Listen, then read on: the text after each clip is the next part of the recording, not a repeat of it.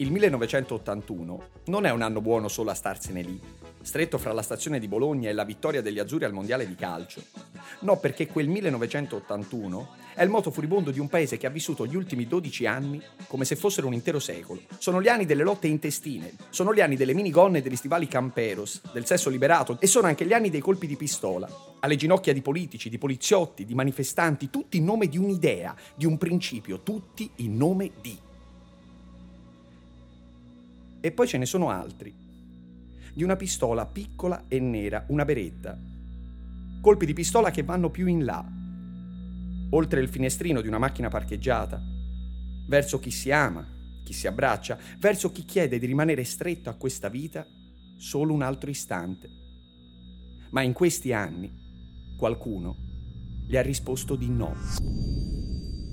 Questi sono gli anni del mostro di Firenze.